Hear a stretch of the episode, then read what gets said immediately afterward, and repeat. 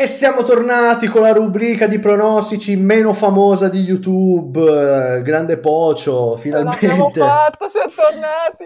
In questo 2023, dopo due sfide agguerritissime tra mondiale e gironi di Champions, siamo ripartiti con la Serie A, con la Champions e tutto il calcio commentato da noi. E adesso voglio riprendermi la via rivincita. Adesso tocca, tocca che qua, tocca che qua insomma, risali un po' la china, perché poi sembra sempre che parti meglio tu e poi tac, sul finale c'è il sorpasso a destra. Eh, È incredibile questa cosa. Allora, io questa volta, come al solito, cerchiamo di non fare un episodio troppo lungo, cerchiamo di essere belli veloci, belli ritmati, perché dobbiamo fare in questo episodio tutti i pronostici degli ottavi di finale di Champions che inizieranno questa sera, eh. che inizieranno questa sera, e proseguiranno poi la prossima settimana con le altre partite. Questo solo per l'andata, poi al ritorno ci penseremo. Nel prossimo episodio parleremo dei quarti, ma volevo iniziare oggi facendo un commento, un giro sulle big di Serie A, cioè le squadre, le big di Serie A. Okay. Perché sono dei momenti un po' particolari per tutte le squadre, direi. Eh, vogliamo considerare la Juve una big? Sì, consideriamo la Juve una sì. big. allora, sì, sì. allora, partiamo dalla Juve perché io eh, ho, discuto spesso con i tifosi della Juve, non tanto perché sono interista, ma perché insomma mi piace discutere. Anche per quello. ma anche per quello, anche per quello. E, mh, mm, eh, sul fatto che eh, questa sia o meno una stagione fallimentare per la Juve. Perché è vero che la Juve ha avuto i 15 punti di, di penalizzazione, quindi con i 15 punti sarebbe cos'è, seconda o comunque a, a, pari con l'Inter, insomma lì più o meno vicino all'Inter, pari, insomma, pari, con, l'Inter sì. pari con l'Inter, ecco, quindi sarebbe seconda, diciamo, secondo o terza. È vero che c'ha le semifinali di Coppa Italia, è vero che c'è un'Europa League da giocare, ma possiamo veramente dire che questa non sia una stagione fallimentare per la Juve? Lo possiamo tranquillamente dire che è una stagione fallimentare, ma più che altro cioè, se ci sono anche dei tifosi che si accontentano, diciamo così, della stagione di oggi, cioè di, questa annata qua, oh, ben vengano, però io, io da, da, tifoso imparziale, detto, se, se, io attualmente considero la stagione del Milan un mezzo fallimento, detto, quella della Juve allora è, è considerata una catastrofe. È un disastro, una catastrofe. Sì, eh, ma forse questa cosa qui, questa percezione di alcuni tifosi potrebbe essere parte del problema della Juve. Perché se molti tifosi si convincono che una stagione del genere sia una stagione di successo, allora cioè, parte del problema della Juve sta qui. No, Perché se non ti rendi nemmeno conto, se non ti rendi nemmeno conto di quella che è la situazione, è grave. Eh? per me non può essere assolutamente un successo questa stagione qua. Poi tralascia un po' la sfortuna, gli infortuni, però le coppe, sei andato fuori da tutto, quelle più importanti. Adesso c'è l'Europa League, se poi la vincono, anche se la dovessero vincere, per me non sarebbe tutto questo gran successo la stagione della Juve. Mm. E poi ci sono anche tutti i, fattori, tutti i fattori legati fuori dal campo che va a capire come andrà a finire. Ah, tu dici insomma extra, extra sì, calcio, sì, penalizzazioni. 15 punti in meno, possibile Serie B o quant'altro. Dai. Ma tu dici, che, tu, dici, tu dici, che, la B è possibile? Eh? Perché io non, non credo. Non lo so, però comunque cioè, già 15 punti, quei 15 punti lì pesano tanto. Mm. Se non pesassero ti direi stai facendo la tua stagione, però al di fuori non, non la considero assolutamente un successo, anzi No, anche perché si è detto, eh ma gli infortuni, eh ma le assenze, eh ma Pogba, eh ma Chiesa, però il Napoli ti ha dimostrato che con una squadra comunque inferiore di quella della Juve a livello di qualità ti sta distruggendo il campionato. Eh, quindi mh, quel discorso lì quest'anno, il discorso dei giocatori, i top, i big, è venuto meno quest'anno. Te lo sta dimostrando il Napoli e te lo sta dimostrando l'Arsenal in Premier League con una squadra eh, buona, sì, sì, sì, buona, che ha qualche punta di diamante, ma una squadra buona, inferiore però a, al City, al Chelsea, al Liverpool, cioè è inferiore a queste squadre il, il, l'Arsenal, eppure sta vincendo il campionato. Certo. Eh, giocando anche meglio di tutti, quindi esattamente come il Napoli. È proprio il Napoli Eh, ieri l'Inter ha pareggiato, insomma è stata una partita un po', un po' l'Inter di quest'anno, un po' fastidiosa, superficiale, fastidiosa e infastidita, mm. eh, che ha tirato 25 volte in porta, però sembrava al campetto quando metti tuo cuginetto in porta e tu continui a... a cal- tu stai in porta a tu proprio, a proprio in testa eh sì, sì, a volerlo prendere in fronte proprio no? però senza voglia, senza grinta una settimana per preparare una partita e poi questi sono i risultati. È un Inter che secondo me si, si sta accontentando di arrivare, di arrivare seconda e insomma, di, di, di, agguantare il piazzamento Champions nel modo più tranquillo possibile. E, e boh, della Champions poi dell'Inter ne parleremo, ne parleremo dopo. E del Napoli abbiamo già detto quello che c'è da dire, anche perché cosa vuoi dire del Napoli? Napoli c'è poco da dire. Napoli cosa vuoi dire? Sta dominando completamente, ha 15 punti di vantaggio, campionato bello che chiuso e sono contento per Luciano. Sono contento per Luciano. Per Luciano. per Luciano sono contentissimo. E il Milan. Allora, qua c'è parecchio da dire sul Milan. Perché? Eh, per me c'è pochissimo.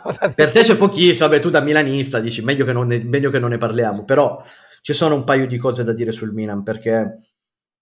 Vabbè, tu lo sai, io quello che ho sempre pensato di, que- di questa squadra è una squadra a cui do i meriti che che si merita, scusate il gioco di parole. Ehm, alla fine lo scudetto dell'anno scorso è stato vinto con inerzia, con perseveranza, perché l'Inter inciampa da tante volte, però ho sempre concordato anche con l'altra parte di verità, ossia che l'Inter era nettamente più forte di quel Milan lì e lo scudetto l'ha perso l'Inter. Poi il Milan è stato bravo a rimanere lì, ma lo scudetto l'ha perso l'Inter, che era nettamente più forte questo non toglie il merito al Milan, eh? attenzione.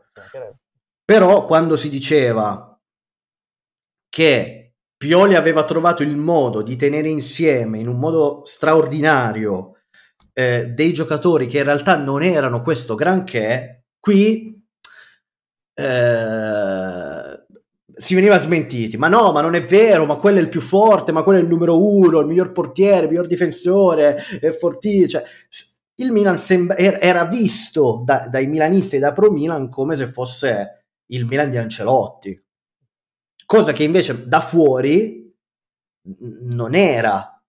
Cioè, si vedeva una squadra buona che giocava bene, ma si vedeva anche, eh, come si dice, lo, lo, l'overperformance, no? Cioè, si vedeva che i giocatori stavano overperformando, era evidentissimo da fuori. Certo, erano super carichi, super e tantissimi giocatori mediocri, mediocri hanno fatto molto di più di quello che avrebbero potuto dare proprio per il contesto in cui si trovavano. Ah, e adesso ci sono i risultati. E, adesso, e, adesso, e si sta vedendo adesso questa cosa. Ah, sì, sì, detto, il periodo no, prima o poi doveva arrivare, non è che potevi andare avanti 3-4 anni a stupire tutti, giocare bene. Detto, il periodo no è arrivato e purtroppo quando arriva questo periodo no si vede o, o, va sempre peggio quindi o, va, o raschi sempre di più il fondo del barile o provi a risalire ma per provare a risalire no? allora di solito allora, tutte, tutte, le grandi squadre hanno il periodo negativo anche durante la stagione perché comunque è difficile fare delle stagioni perfette sì. però le grandi squadre proprio perché sono grandi reagiscono trovano gli stimoli per reagire e spesso questi stimoli ti vengono dati dai leader, no? dai giocatori più di personalità, giocatori da... oltre che dall'allenatore, che però l'allenatore può essere di tanti tipi, no? può essere un conte che te li dà lui gli stimoli, o può essere, che ne so, un, uno come Ancelotti che invece è molto più tranquillo, molto più pacato e tira fuori gli stimoli nei giocatori. Uh-huh. E Pioli potrebbe essere più questo secondo tipo di allenatore. Ogni allenatore in questo periodo qua deve mettersi comunque la sua parte. Cioè certo, assolut- assolutamente, assolutamente. Sì, sì, ma non pensi che è proprio qui che sia mancato il Milan, nel senso che è mancato nei giocatori più carismatici, cioè nei leader che sono mancati? Sì, sì, sì, una parte è stata sicuramente che quello, perché il Milan è una squadra comunque di età media molto giovane, sì. molto giovane e quando serviva quei 3-4 campioni, vedi Hernandez, vedi Giroud, vedi Tonali, vedi Tomori, ma Leao anche. Vedi Leao, mettici anche Magnan, ma Magnan eh, non so più neanche che faccia abbia. Eh, infatti. Un po' con la Juve. Esatto. questi qui che hanno comunque sempre giocato, sono sempre stati presenti anche in questo gennaio di merda che hanno fatto, mm. Non si sono visti, anzi sono stati proprio quelli che hanno che hanno deluso più. di più. Eh, esatto, più, certo. esatto. E quest- è questo che faccio fatica a capire, perché, perché è così, no? Cioè, insomma, nelle squadre quando c'è il periodo no, il più bravo trascina, il più bravo dice no, ci penso io, mi danno, do tutto, eh, poi magari sbaglio, non si riesce, però io ci sono. E invece, vabbè, Giroud è arrivato spompato dal mondiale. Vabbè, questo... Ma ti dirò, Giroud è uno di, quei, di quelli che possono... Meno peggio. Esatto, bravo. Però lo vedo, lo vedo, comunque un po' scarico rispetto Era scarico, ma è sempre, è sempre stato titolare, li ha, sempre giocati esatto. perché non c'era un non alternativa. alternativa lì. Orighi è stato sempre fortunato. Ibra... Ibra, vabbè, lo sappiamo, sì, un po' fuori. Più che altro, magari Teo, secondo me un po' Teo, Tonali e Leao sono mancati tanto sto sì. periodo. Sì, sì, sì. Loro, è vero che sono giovani, per carità, però con lo status che tu hai acquisito, cioè tu devi trascinare la squadra, De- cioè devi... Cioè Tonali in quel centrocampo lì, che comunque ha giocatori modesti, che fanno il, me- sono dei mestieranti, no? E Tonali, che è quello un po' più skillato degli altri, deve trascinare, deve, deve, deve correre con la bava alla bocca dietro tutti gli altri. Invece mh, è mancato. Leao, poi c'è la questione legata al contratto, insomma, un po', un po di vizio, così. Cosa pensi del fatto che Kvaratskhelia ha fatto in, me- in metà stagione quello che Leao ha fatto tutto l'anno scorso? Ah, il Napoli ha trovato una, una bellissima gemma del diamantino sì. perché è davvero un giocatore che più passa il tempo più è bello proprio da vedere. Ma non pensi che si parli poco di, di Kvaratskhelia? Io penso che si parli il giusto. Sì? Sì, sì, sì. No, perché poco rispetto magari alle Leao l'anno scorso. No, rispetto alle Leao dell'anno scorso di sicuro meno, quello sì. Eh. Perché Leao da, da gennaio in poi ogni partita era decisivo, così. Adesso ah. Baraschelli ha fatto lo stesso del giro dell'andata, se continua a fare il giro di ritorno. giro di ritorno, eh, perché, perché lungi da me, come dire, favorire la, la, teoria del complotto napoletana, del tanto prima o poi ce lo fanno perdere lo scudetto, sai, tanto prima o poi parte, no? Ehm, però, però, è vero, cioè Kvaratskhelia sta facendo una stagione talmente clamorosa che ha già raggiunto quello che ha fatto Leao l'anno scorso in tutta la stagione e Leao l'anno scorso insomma era incensato continuamente, però insomma ci sta. Se, se veramente Kvaratskhelia farà vincere lo scudetto al Napoli insieme a Osimen, insieme agli altri, non ci sarà più niente da dire. Da dire certo. Abbiamo fatto il giro delle big, che tanto alla fine sono queste, non è che non ci mettiamo a parlare delle romane, della Lazio, non finiamo più, tanto c'è, c'è poco da dire.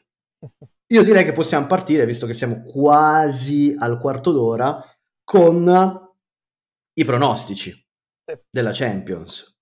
Perché bisogna fare un po' di valutazioni nelle varie partite. Uh-huh. Io ti dico subito una cosa, te la dico prima, prima di fare i pronostici. Quest'anno c'è una grande possibilità per le italiane. Ah.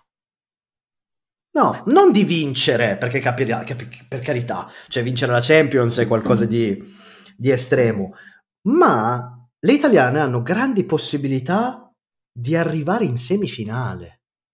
Vabbè, con gli scontri diretti che ci sono già dagli ottavi. Ah, capisci? Cioè, comunque, Interporto, Milan Spurs, Eintracht Napoli, cioè...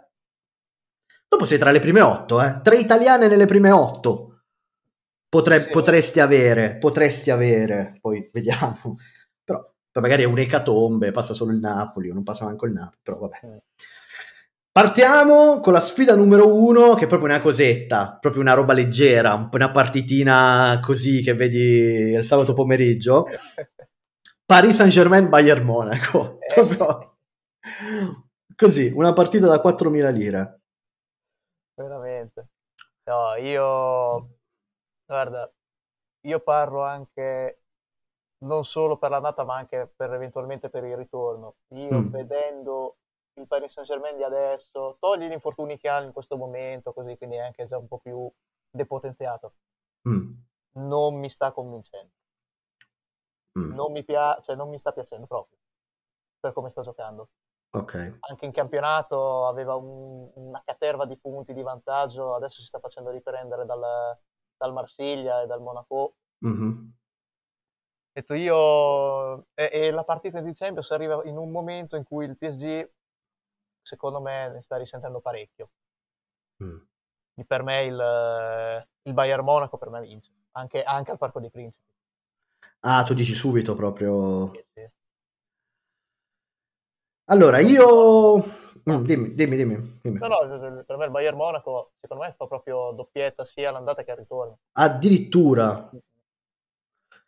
Allora, eh, me gusta, sì, è, è vero, Mm, la questione del Paris Saint-Germain, ehm, però la Champions secondo me è proprio uno sport a parte, cioè è proprio una cosa che... non lo so, è che il Bayern mi convince, ma fino a un certo punto. Non, non mi dà l'idea di corazzata quest'anno. Per quanto sia fortissimo, ha trovato delle soluzioni davanti con Mané, con, con Sané, Mané, Coman e Gnabry, veramente fantastiche. Eh, però dai, per il giochino io voto Messi e quindi vado a Paris Saint-Germain. Eh, vediamo come va. Vediamo Eh. come va. Milan Spurs, Milan Tottenham, Antonio Conte che sfida il Milan. Eh, potrebbe essere anche lui. Forse ai quarti non c'è mai arrivato Conte, forse una volta col Chelsea. Mm, Non lo so, questo non non so, idea. credo. Eh, ovviamente, insomma, il Milan era da, da un un bel po' che non faceva la Champions e Mm. ehm, cioè, non, non da un po' che non faceva la Champions, adesso cos'è il secondo anno che fa la Champions. Secondo anno, prima volta agli ottavi dopo... Prima volta agli ottavi, esatto, dopo, dopo... Giocavano Balotelli e in quella partita. Eh sì, dopo... Con chi era l'avversario una Con volta? l'Atletico. Con l'Atletico, con l'Atletico, sì, me la ricordo, me la Con ricordo. l'Atletico di Diego Costa. Diego Costa, me lo ricordo, che ha segnato proprio Diego Costa, se non sbaglio. A San Siro sì, ha segnato Ah. Diego Costa. Ok. Allora, lascia perdere il cuore qua. Qui, Milan-Tottenham. No, allora, se parliamo di andata e ritorno, io penso che all'andata il Milan ce la possa fare. Se Ah. San Siro, sei, cari- sei caricato, sei carico a bomba. Dai, anche se non è, gira un po' aria di... Cioè, anche se hai vinto mezzo a zero col Torino, comunque non, eh, cioè, arrivi in un momento in cui puoi tentare di rialzare la testa. Ah, Questa partita qua, secondo me, arriva proprio nel momento giusto a ok. differenza di quella del PSG. E il Tottenham, cosa dire, con Conte, con Conte è una grandissima squadra. Sta passando un brutto momento, stanno passando un brutto momento anche loro, che Mm. vengono da un 4-1, un 4-2, non mi ricordo Con l'Eister, sì. 4-1. Mi si sono rotti 3-4 giocatori buoni a- ad Andonio. Mm. Io ti direi all'andata, spero e pronostico il Milan. All'andata? Ritor- No, dico, all'andata, no, dico ritorno, in, in ge- ritorno, non lo so. in generale, mi devi dire chi passa tra, tra- Ah, in, gen- in generale... no. No, in generale, in generale continuo a dire Milan, dai. Milan? Ok, quindi io mi gioco il Tottenham di Antonio. Ah, giocati Antonio. Ehm, sì, ci sta. Tottenham secondo me è molto forte, cioè è molto più forte di quello che, che sta dimostrando. Sì, Come giocatori, secondo me è forte. Cioè, è chiaro che magari il prossimo anno devi aggiustare qualcosa in difesa, qualcosa anche a centrocampo, un po' più qualitativo, un po' più di qualità.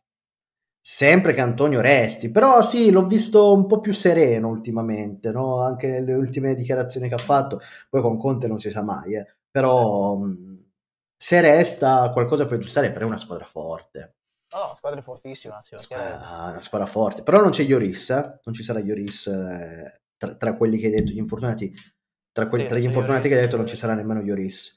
Mm. Ehm, andiamo alla terza partita che è Bruges-Benfica. Io lo so già quello che dirai qua. Io lo so già cosa ti giocherai qua. Oh, me li sono giocati dall'inizio, ho avuto ragione, non vedo perché non debba ripuntarci ancora. Allora, sì, giusto. Allora, siccome io nei gironi non me li sono giocati perché non mi sono voluto fidare. Mm. Eh, no, in realtà me l'ero giocato, ma non così in alto, forse come, te- come terzo come secondo ce l'eravamo giocato, ma non mi ricordo. Eh, e invece poi sono passati come primi, hanno fatto un girone, della Madonna. dalla Madonna. Eh, io mi gioco il Bruges, mi gioco il Bruges anch'io. Quindi col Benfica ci giochiamo entrambi il Bruges, anche se insomma andare al Dalus, eh, poi insomma l'abbiamo vista la squadra che, che ha affrontato la Juve. Sì. Ecco, quindi... eh, Cavolo, adesso mi, mi- è tornata in mente quella partita. No, eh, mi è tornata in mente quella partita. Perché c'è Joe Sono tornati dietro i colpi di tacco di Gio Mario. di- c'è, Gio- c'è Joe Mario in palla. No, io punto Joe Mario, dai. Era Benfica. Silva che, gira, che, gi- che giocavano a ticchetti tacchetti. Rafa Silva che sembrava Messi e Joe Mario che sembrava un giocatore di calcio, vero? Incredibile. Eh, andiamo avanti, quarta partita, Borussia Dortmund, Chelsea. E anche questa è una bella partita perché il Chelsea, nonostante il mezzo miliardo speso per eh, Pazzesco, il mercato sia invernale che estivo, non ha un forse verso. le partite col Milan che veramente ci ha massacrato, ma ci ha massacrato anche per, eh, per decisioni arbitrali comunque che gli sono andate Ma c'era Tuchel? Non c'era ancora, non c'era ancora Tuchel? No, no, c'era Potter. C'era già Potter? C'era già Potter. C'era già Potter perché Tuchel era stato buttato fuori quando ha perso la prima partita o la seconda con, il, con la Dinamo. Ah, ok, Gabria. ok. E subito dopo c'erano- c'era il doppio scontro contro Col il Milan. Milan. Ah, ok, ok. Poi tralasciando tutto, a me Potter eh, piace come allenatore e si è visto anche al, al Brighton. Mm. Però cioè, lo capisco anche che in questo momento qua hai 30, 25 giocatori top, Sì, sì. bu- buone, buone comunque, Potenziali top, diciamo. potenzialmente. Cucurella. Cucurella, ho visto, un video, ho visto un video di Cucurella dove c'è il Chelsea che fa il giro palla nella, nella metà campo avversaria. Cucurella ha avuto tre volte la palla, tre volte l'ha data indietro al centrale. Dietro. 100% passaggi riusciti. 100% passaggi riusciti, tutti indietro. 80 milioni per fare i passaggi indietro. Ci riuscivo anch'io con, ci riuscivo anch'io con 80 euro a fare tre passaggi indietro.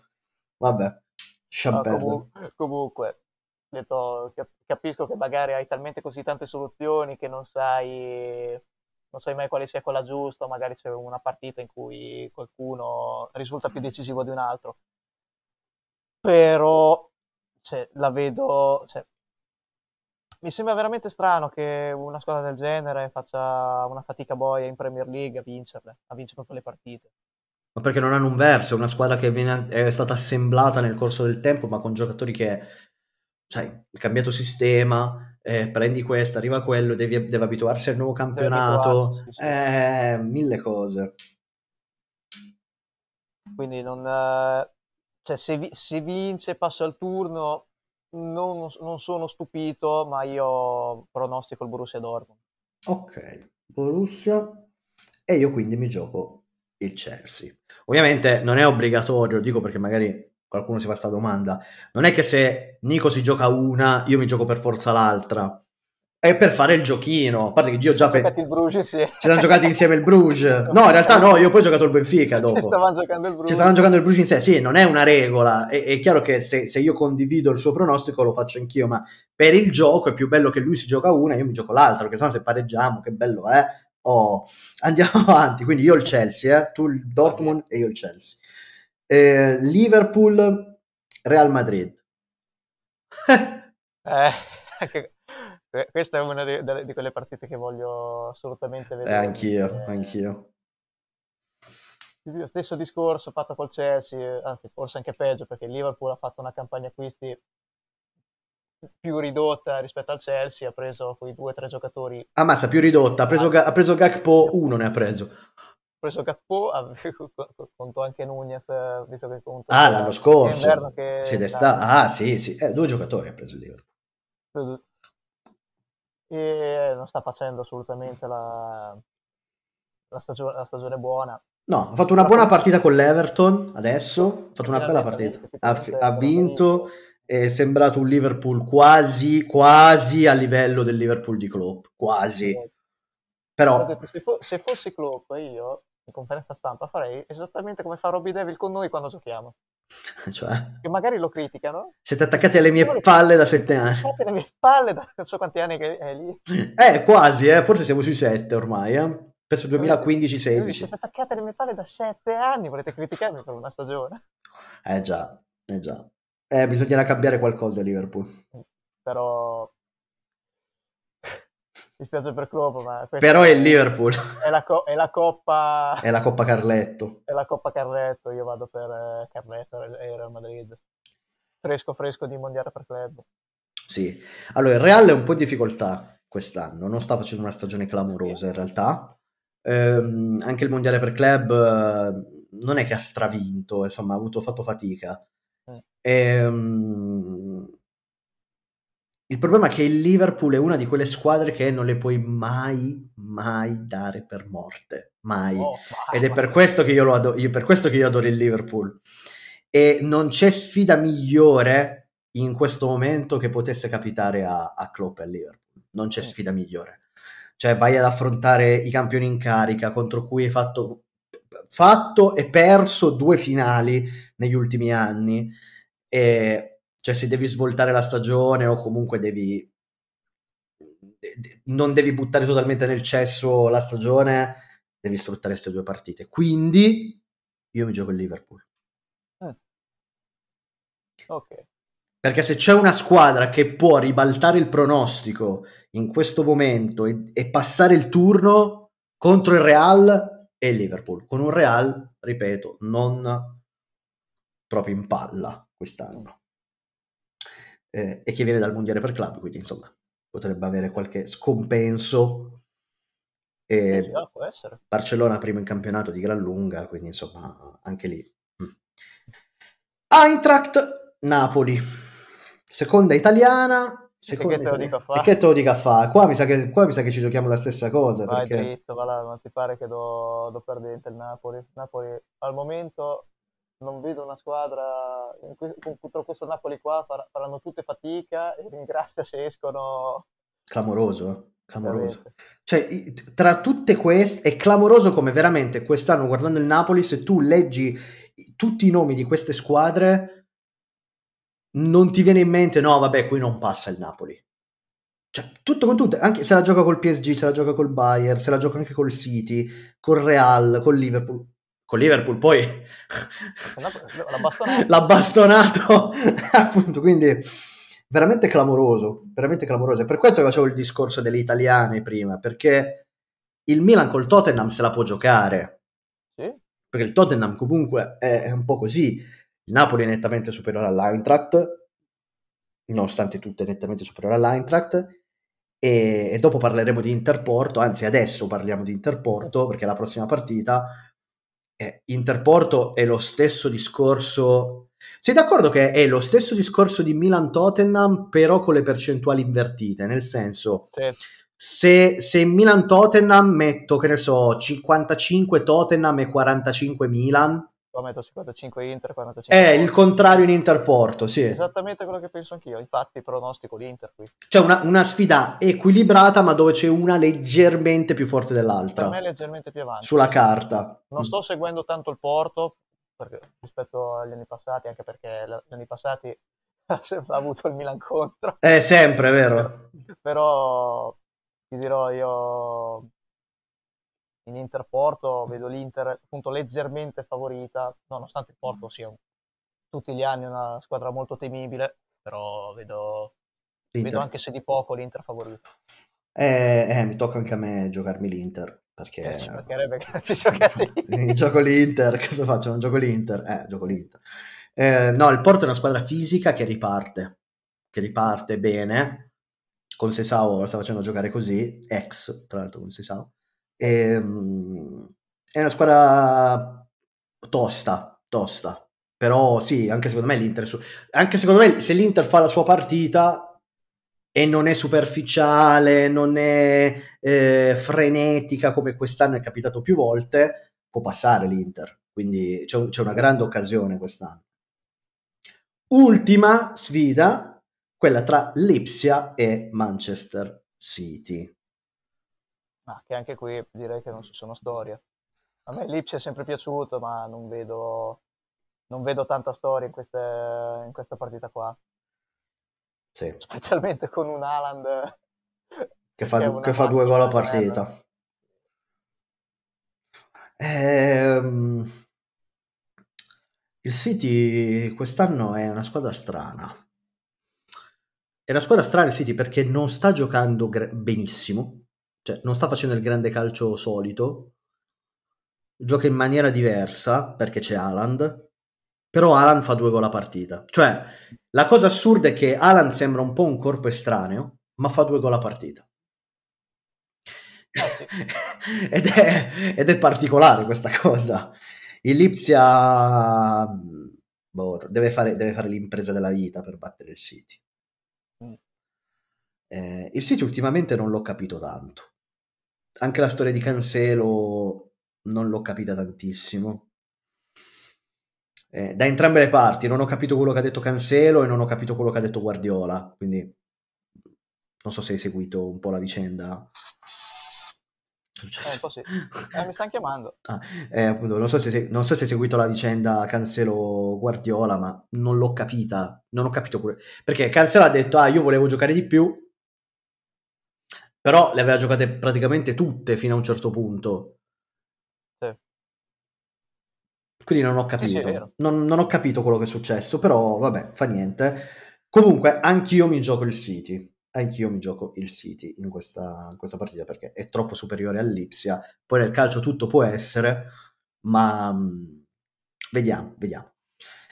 Allora, ricapitoliamo i pronostici e poi ci salutiamo e ci rimandiamo al prossimo episodio dove faremo i pronostici dei quarti di finale e vedremo i risultati di questi pronostici, quelli degli ottavi. Allora, Paris Saint-Germain, Bayern, io ho giocato il Paris Saint-Germain e tu il Bayern. Ehm, Milan Tottenham, tu il Milan e io il Tottenham, Bruges Benfica, tu il Bruges e io il Benfica, eh, Borussia Dortmund Chelsea, tu il Borussia Dortmund, io il Chelsea, Liverpool Real, io il Liverpool e tu il Real, Eintracht Napoli, entrambi ci siamo giocati il Napoli, Inter Porto, entrambi il, l'Inter, stavo per dire il Porto, Lipsia City, entrambi il City. Quindi vedremo, allora sono 1, 2, 3, 4, 5, 6, 7, 8 partite, potremmo anche pareggiare. Ah, può essere. Può anche pareggiare, però ne abbiamo, abbiamo tre partite che ci siamo giocati insieme, quindi lì o 0 o 1, tutte e due. Vediamo. Vediamo. Ehm, noi ci sentiamo al prossimo episodio, Nico. Vediamo chi, vediamo chi avrà vinto questa, questi ottavi di finale e vedremo poi a maggio chi vincerà il torneo della Champions. Non la Champions, il torneo dei pronostici, il nostro. Coppetta anche per chi dice pronostico. Quest... Una mini coppetta dalle grandi orecchie. Quest'anno potrei anche, se vinci, mandarti una coppetta. Ti mando un netto di coppa. Vuoi? Un netto di coppa. Buono. Buono? Te lo mando? Faccio un bel paninozzo. Un bel paninozzo, va bene. Ciao Nico, ciao ragazzi, grazie per aver seguito questo episodio, seguite il prossimo e tutti gli altri contenuti di Sproloquify, alla prossima, ciao belli.